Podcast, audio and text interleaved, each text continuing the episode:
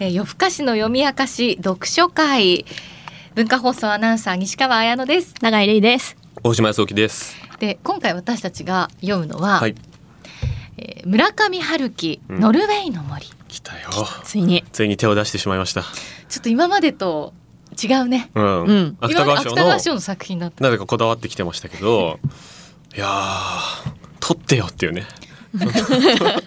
取ってなかったんですよ。ノーベル賞を願う春樹ストみたいそなうそうそうそう。芥川賞芥取っ川て賞よ。スキップしてる人だったんですよ意外にね。 で今回上下巻に分かれてて、うん今まで我々が読み明かしてきた作品より長いですね長いちょっとね、うんうん一回しか読めなかったですさすがに。うんうんそうなんか戻ったりうんいろいろしてると結構まあ時間もかかっちゃうような感じですけれども、まあ読んでる方は多くいらっしゃるでしょうね。はい、うんめちゃくちゃ売れてるんでしょだって。うん、存命の作家では多分一番あ多くの人が読んだ小説じゃないですか多分。そっかなんかセカチュウが抜いたんですってあそっか。あそうなの。それまでずっと「ノルウェーの森」が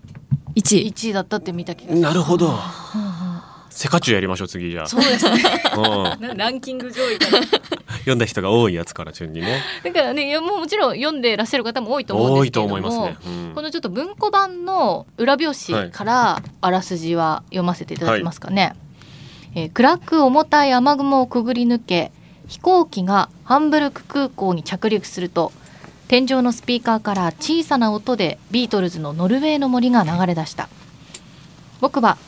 1969年もうすぐ20歳になろうとする秋の出来事を思い出し激しく混乱し動揺していた限りない喪失と再生を描き新境地を開いた長編小説はい。長編なんだ長編なうの。んんこのね赤と緑のデザイン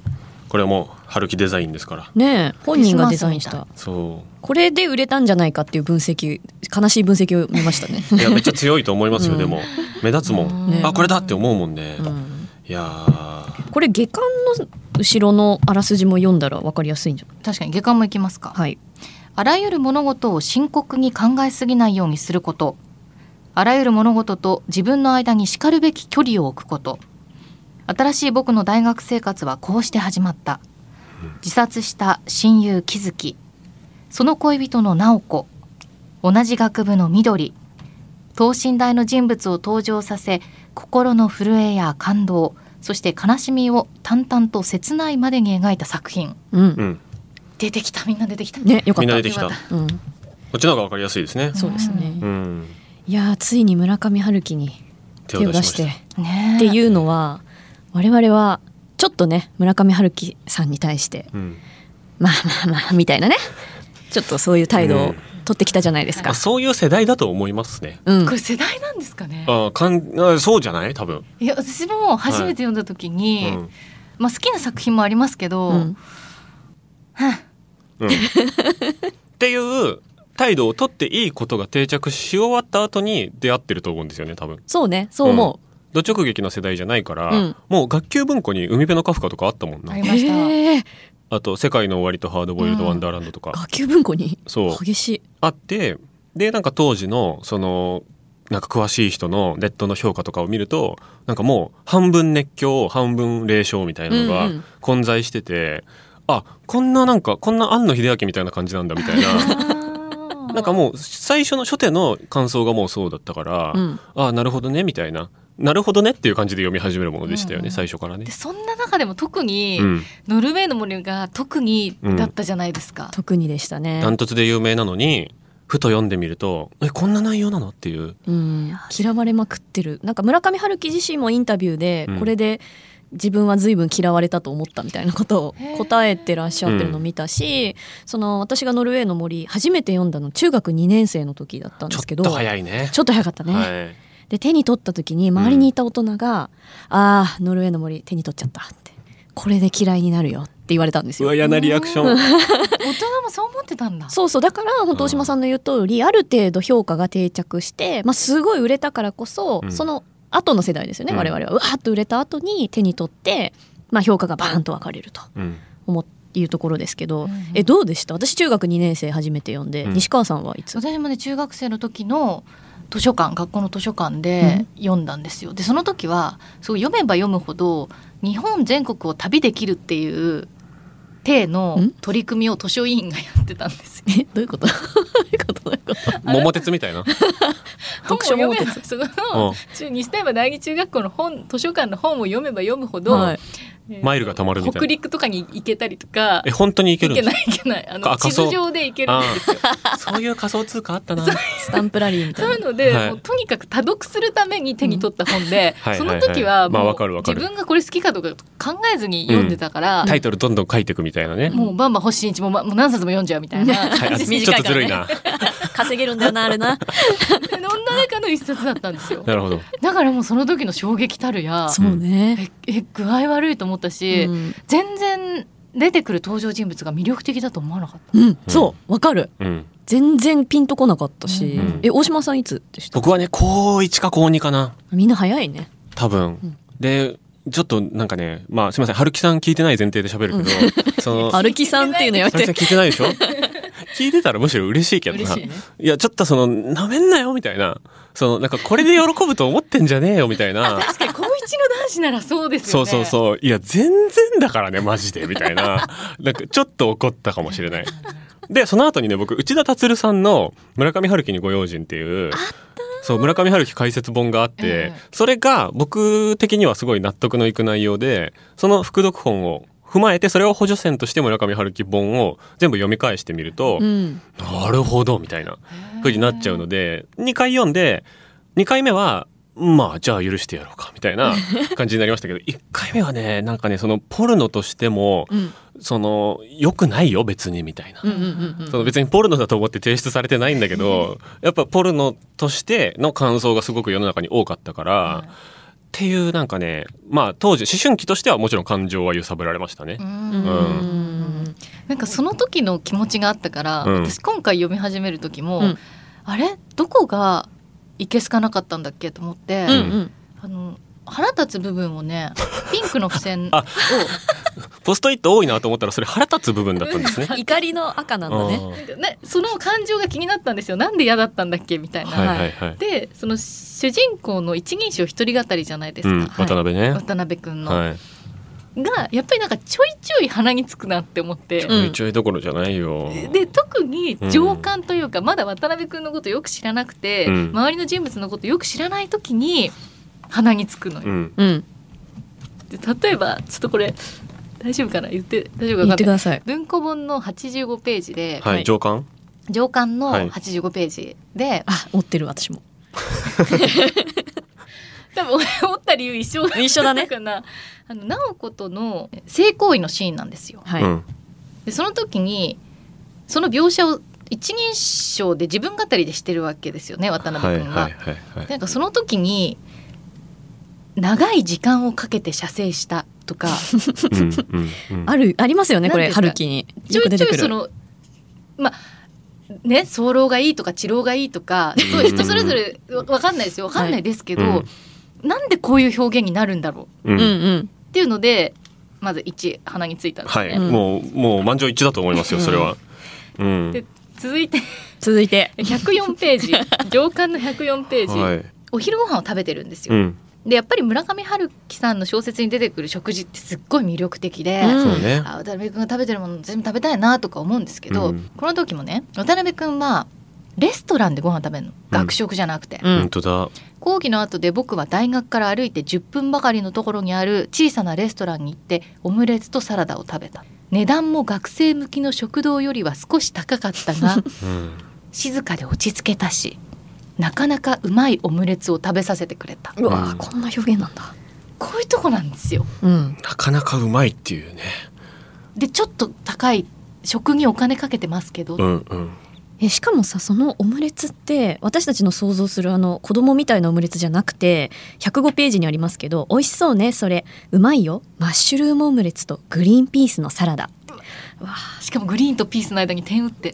うん。いけすかないですね、うん。まあ、そういうのを集めましたけどね今回ちょっとなるほど、俺もそれやればよかったな。 どういう後悔してるんですかちょちょっと、またやりましょう。また。 またねまた番外編でやりたいんだけどでちょいちょい消すかなさはありませんでした、ありましたう、んやっぱりなんでいけつかないかっていうといや言わなくていいだろうみたいな、うん、それ言わなくていいよねみたいなことを自慢げにちょっと織り込んでくるっていうのが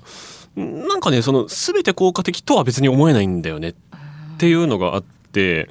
なんかその主人公にとか視点人物に感情移入させないようにすることでブランディングするっていうのが、うんちょっとせこく見えるっていうのがありますよね。あーそれをブランディングと呼びます。ブランディングだと思う。僕はね、これちょっとね、わかんないよ。その、春樹さんの意図とはちょっと違うのかもしれないんだけど、ごめんなさいね、いろんな人傷つけて。あの、糸井重里さんの表現とかって、うん全部がいいとは思わないみたいなうんことにちょっと近くて、うんなんか、広告集が強いものっていうのを、あんまり、もろ手を挙げて、自分の大好きなものですって受容するわけにはいかん、みたいな。のがあってなんかその広告の作り方とかにちょっと近いっていうかなんかこの作品を通して村上春樹っていうブランドの宣伝をしようとしてるようないや違うと思うよ意図としてはそうじゃないとは思うんだけどなんていうのかなそういう嫌さを感じる、うんうん確かに。うん、そうねなんかそのあの まあ私中学2年生の時にこれ読んで、うん本当にね気持ち悪いと思ったんですようんすっごい嫌だったそれはまあ中学生だったからで今回の、まあ「ノルウェーの森」ってすごく性描写が多いし、なんかみんながわけわかんないことするうし、ん登場人物が全然魅力的じゃなく見えるしなんか理解が及ばないんですよねなんでこの人たちこんなことしてんのわけわかんないんだけどっての割になんかセリフがかっこつけててやだわみたいな風に思ってたんですけど今読み返したらめっちゃ面白いんですよ否めない面白かったでしょやっぱ練られた会話とかすごいですよね。あれあと無駄な人物がいないあれどうしたの あと自然の描写めっちゃ美 しい。 うん目に浮かぶ表いや現すみごたいいなのがわ多くて、すごいおでっすしゃよる通り永井さん。うん、えびっくりしただから私はこれ面白いってなんで思えるようになったんだろうっていうのがむしろ問いになったんですよねわかるいやもう全く僕もそうだなうんうんこんなに面白いししかも登場人物も魅力的なんですよ今読むと、うんだし結構みんなに感情移入できる、うんみんなの気持ちが結構分かってるようになっわかるたんですよね、なんかそれそうがね不思議なんだけどそれが何成長ってことなのか何なのか分かんないけどでもなんかその一つそのいけすかなさみたいなところうんでまあもちろん村上春樹の特徴ではあるんですけどこれってかっこいいなって受容するのかあるいはダサいなって受容するのかって結構読み方分かれると思っていて、あのまあなんかこじゃれた都会の若者たちの会話ですねっていうふうに読むことももちろんできるしこれの時代性考えるととても鮮烈なだったと思うんですよこの軽快な会話っていうのはアメ文っぽい会話っていうのは。翻訳文っぽいねそうそうで需要はされたと思うんだけど今この2023年私たちが読んだ時にその大島さんが言ったブランディング集とか広告集っていうのって、もう当たり前じゃないですか、うん私たちの社会ってもう大量消費社会ですごいこう広告でまみれたような社会で、ってなった時にこれがとても軽薄でむしろうんうんうんううなんか虚しい会話だって読めるんだなと思ったんですよ。うーんだから彼らはすごく虚虚構的な会話をずっとしているはいはいはいはいはいだからかっこつけてるんですよ文字通り、うんうんっていうなんか虚しさとして読めたんですよねあじゃむあしろ当時のその受け止められ方と今の我々の受け止め方は時代が変わったからうん、変わっているんじゃないかっていうことそうそう変えてむしろ読んでみると面白いっていうあー当時はなるあほどかっこいいって読んで全然ありだったと思うんですけど、うん今はなんかあすごい虚しいなっていうかなるほど今でも私たちこういう会話ってできちゃうじゃないですか、うんうんうなんかもう私最大限これね当時中学2年の時にね一番ギャーって叫んだシーンがあってギャーって叫んだんだいやーってもうこれはどう思うって友達にね朗読しちゃったのを覚えてるんですけどおう下巻なんですよねありました172ページはいもっとす素敵なこと言って君が大好きだよ緑どれくらい好き春の熊くらい好きだよ春の熊と緑がまた顔を上げたそれ何よ春の熊って春の野原を君が一人で歩いてるとね向こうからビロードみたいな毛並みの目のクリッとした可愛い子熊がやってくるんだそして君にこう言うんだよ今日はお嬢さん僕と一緒に転がりっこしませんかって言うんだそして君と子熊で抱き合ってクローバーの茂った丘の斜面をコロコロと転がって一日中遊ぶんだそういうのって素敵だろすごく素敵それくらい君のことが好きだっていうのをうんどうこれどう一番有名でしょ有名か有名かあそうなんです多か、分うん多分一番有名だと思う独立した文章としてはなんかこの「どれくらい好きどれくらい可愛いのその後の比喩表現他にも何回も出てくるじゃないですか、うんはいでもその中でこれは結構有名なんですか有名だと思うああのハルキストの人が好きな文章としてあげる名文としてあげる例としてよく見たことがあるあんあですけそうどなんだなんか ねどのあたりが名分なんいでやすかここのね僕ずるいなと思う部分としてはやっぱね一発目で絶対わかんないように言ってでどういうことみたいなその焦点みたいなそ の 歌丸さんがいるんだそうそうそうあ招待師匠がいるんえだ春の熊熊ぐらい好きだよどういうことだいみたいな確かにこ焦れ点スタイルなのよこれ。本当でだそれがやっぱちょっと悪質なんだよねその他のその一発で伝わる伝わるだけでいけすかないっていうやり取りよりもその一発向こうに「どういうことだい!」って言わせるっていうもう分かりきった関係性の中でのもうただのじゃれ合いだよねコミュニケーションとしては。うんうんで新情報ゼロっていうのとあと本当にずるいのがそのクマって言ったらやっぱリアルクマを想像するけれど もあテディベア的なそのファンタジーのクマなのねっていうその言ってることのもう前提から何からもう違う自し。分で可愛い子熊って自分で自察し分でてん作ってじゃん。そう。えー、可愛い子熊です。うまいね。みたいな。 それ何がうまいのかよくわかんないんだけど。 そう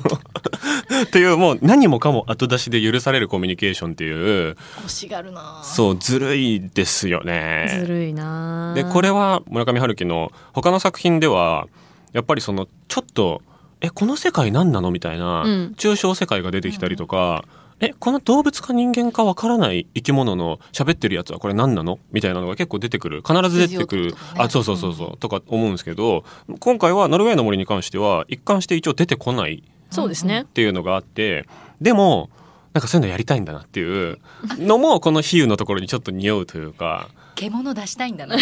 そうそうそうそうここで解消してんのその欲着をぐるみっぽいもの出したい出したいという欲求があるっていうのが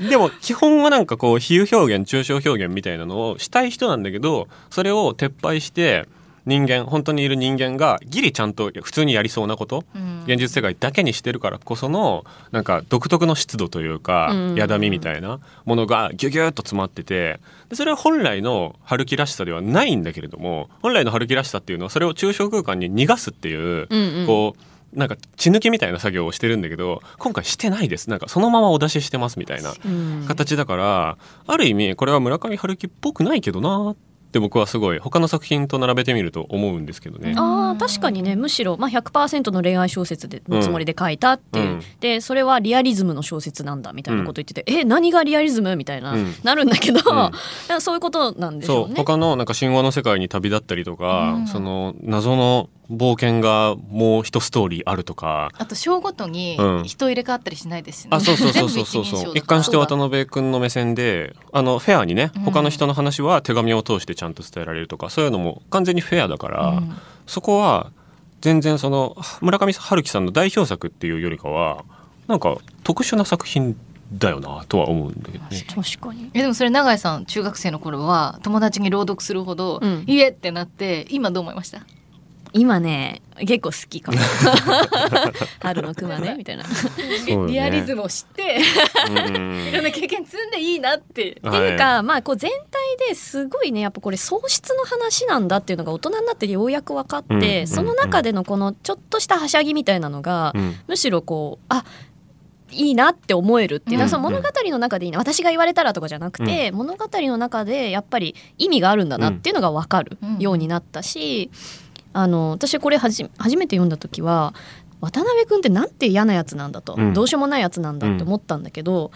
あ渡辺君ってすっごく傷ついてるんだって分かったんですよ大人になって、うんうんうん当時分かんなかったわ。りますうんうんうんなんかであとなんかよくあるネットのでなんかそのメンヘラ女に振り回されてまたメンヘラ女と会う話でしょみたいな、うんうんうんすごいこう陳腐化されてるんですけど、はいはいそそんな言葉で言えるようなものじゃ全然なくて、うんうんうんやっぱ人を失う大切な人を失った時に私たちはどう生きていけばいいんだろうっていうことが、まあ、ずっと響いているそんなあのやっぱ名作だなって思っちゃったな。うんうんうんしかもその中学生の時読んだ時ってもっとこう20歳って大人に見えて、うんで今読んでもこれちょっと年齢設定あ合ってんのかなって思うこと ありまし確たかにねけなどんか最後に二十歳になったあ二十歳になってたんかーいみたい なねもっともっとであのあれだよねあの記憶で読み思い返してるから、そうですね本当はあれなんだよね37 30 37なんだよね、飛そう行そうそう機に乗ってんですよね、ううんんだから終わった話ですっていうこう懐かしさみたいな目線でやってるんですよね、うんそうしかも彼は生きたんだっていうことから始まるんだそなれはもうっオていチのがとねしてサバイブしたことは分かってるっていう、それは良かった確かにだからなそこのあの渡辺君の成長は分かんなかった部分ですよね、うんわかんなかった自分より上だったから、当時はねそうだだから当時は自分より上でその大人たちが遊んでる話みたいな、うん思った思ったね、うん太陽の季節とかとあんまり印象変わんないみたいうんな風に思ってたと思うんだけど、うんその年をもう完全に追い越した上で振り返って見てることになってるから我々に心の余裕がきっとあるっていうのもあると思うし、なんかその時はどうしてもやっぱ思春期だからそのペニスって出てこないページあるみた いなペニスとセックス出てこないページあるかねみたいなのが、ちょっとそのセクシーなものに興味あるその立場だとしてもうん嫌、だみたいないやそうそうそう多すぎるみたいなうんのそうそうはあそうったけど。大人ってこうなのみたいな、うん、でも大人になって見てみるとそこちょっと読み飛ばせるというかそうねまあまあまあみたいな感じでスルーしてそれ以外の骨の部分をちゃんと読めるし確かにあとやっぱりさっきも言った通りその死者とのつながりうん死者とのコミュニケーションっていうのをやろうとしている村上春樹がその神話の世界架空世界抽象世界を使わないうんそう現実でやるっていう縛り芸をやってるのでそのあっちに行っちゃえばよかったことができないから、何か象徴的なことをして死者と交信しなきゃいけないってなるとなんかその残ってる人同士のこう儀式的なことをしなければいけないみたいな。うんでそれが二十歳の人たちで不安定な人たち同士で思いつく特殊なことといえばそれはたまたまセックスであったりするのかもしれない。うんそうそうそうとか人との、ま、交わりって考えそうた時そにうそうそうそうまあ出してこざるを得なかったのかなっていうのはちょっとわかる気もするうんわかる遊びではなく見えるそうですねようやくうんうん確かにそんなに量いるかなとはやっぱ一個一個は思うけうど、んうんやっぱりでも32になって読んでも射精しすぎだなって思いましたけどそうねてか全社生書くなよって思う その自分の生活の中のさ全社制っていう言葉初めて聞いたけどね全社生書いてるでしょ多分渡辺一人称だからねそうねだからそこはなんかこう思い方として読み方として変わった部分なのかなと思うしそのメンタルヘルス的なそのそうね揺らぎっていうのを書いた小説としてはなんかその狂気みたいなものとして例えばロシア文学とかだったりしたら、はいその鬱屈と狂気みたいな風に描くこととかって多分できるし、そういうものはもうあったと思うんだけど現代のリアルな生活をキープした上で、うん喪失によってメンタルブレイクしているうんでそれは実生活が結構無理な状態であるっていうことをなんていうのかなその異常者みたいな風に描いていないっていうか、うんうんううんんなんかそれはある意味すごい新しいんじゃないかなと思って、なんかこれを当時書いてるっていうところうが、んうんうん、描き方は今見ればすごい問題はあると思うんだけど、描こうとしてることに関してはその後それこそ後々そういうジャンルの小説が芥川賞を席巻する時期とかも結構あったりするんで、はいはいなんかねそこはもっと評価されてもいいのかなと思いますね。うん精治療神じゃなくて的な療養でとかってそうそうそうそうそう、そうだね確かにそうだうんそこをもっと評価されてほしくないですか、なんか、うんうん確かにそうでそれに影響された人たちが2000年代とかに書いてこう文学の地平を広げてったみたいなうん春樹チルドレンみたいな人たちの功績を作ってる部分っていうのは結構あるのではないかとうん思ったりしますね、やっぱりこうリアリズムで書いてくれてありがとうっていうことですね。まずはね。うんでもやっぱこうなんか二律背反の感想がその高校生の時の自分の感想もちょっと一末ありますよね、うんまあねいやちょっとおももちろんね思いつつ、うん付箋貼った し。まあでもそのこの渡辺くんの成長の話だっていうとともに読む我々のこう成長も感じられるっていうそうなんかそういういい10年に1回ぐらい読まないといけないですねそうだでそれが売れてる作品の凄さなのかもしれないしね。俺みたいななくして買い直してる人がいっぱいいるのかもし れない人生で5回ぐらい書いたしてる人え空港とかでさ買い直してるおじさんとかいそうじゃないですかいるいるそうだ空港で見つけてそう久しぶりに読みたいな でだって飛行機飛乗る行機前の中でそう かっこつけて 「怖い怖い怖い怖い怖いはい、ということでねあのノルウェーの森読んだことある方すごく多いと思うんですけれどもあなたの感想もお待ちしていますメールアドレスはよふあかしアットマーク gmail.com よふあかしのふは h です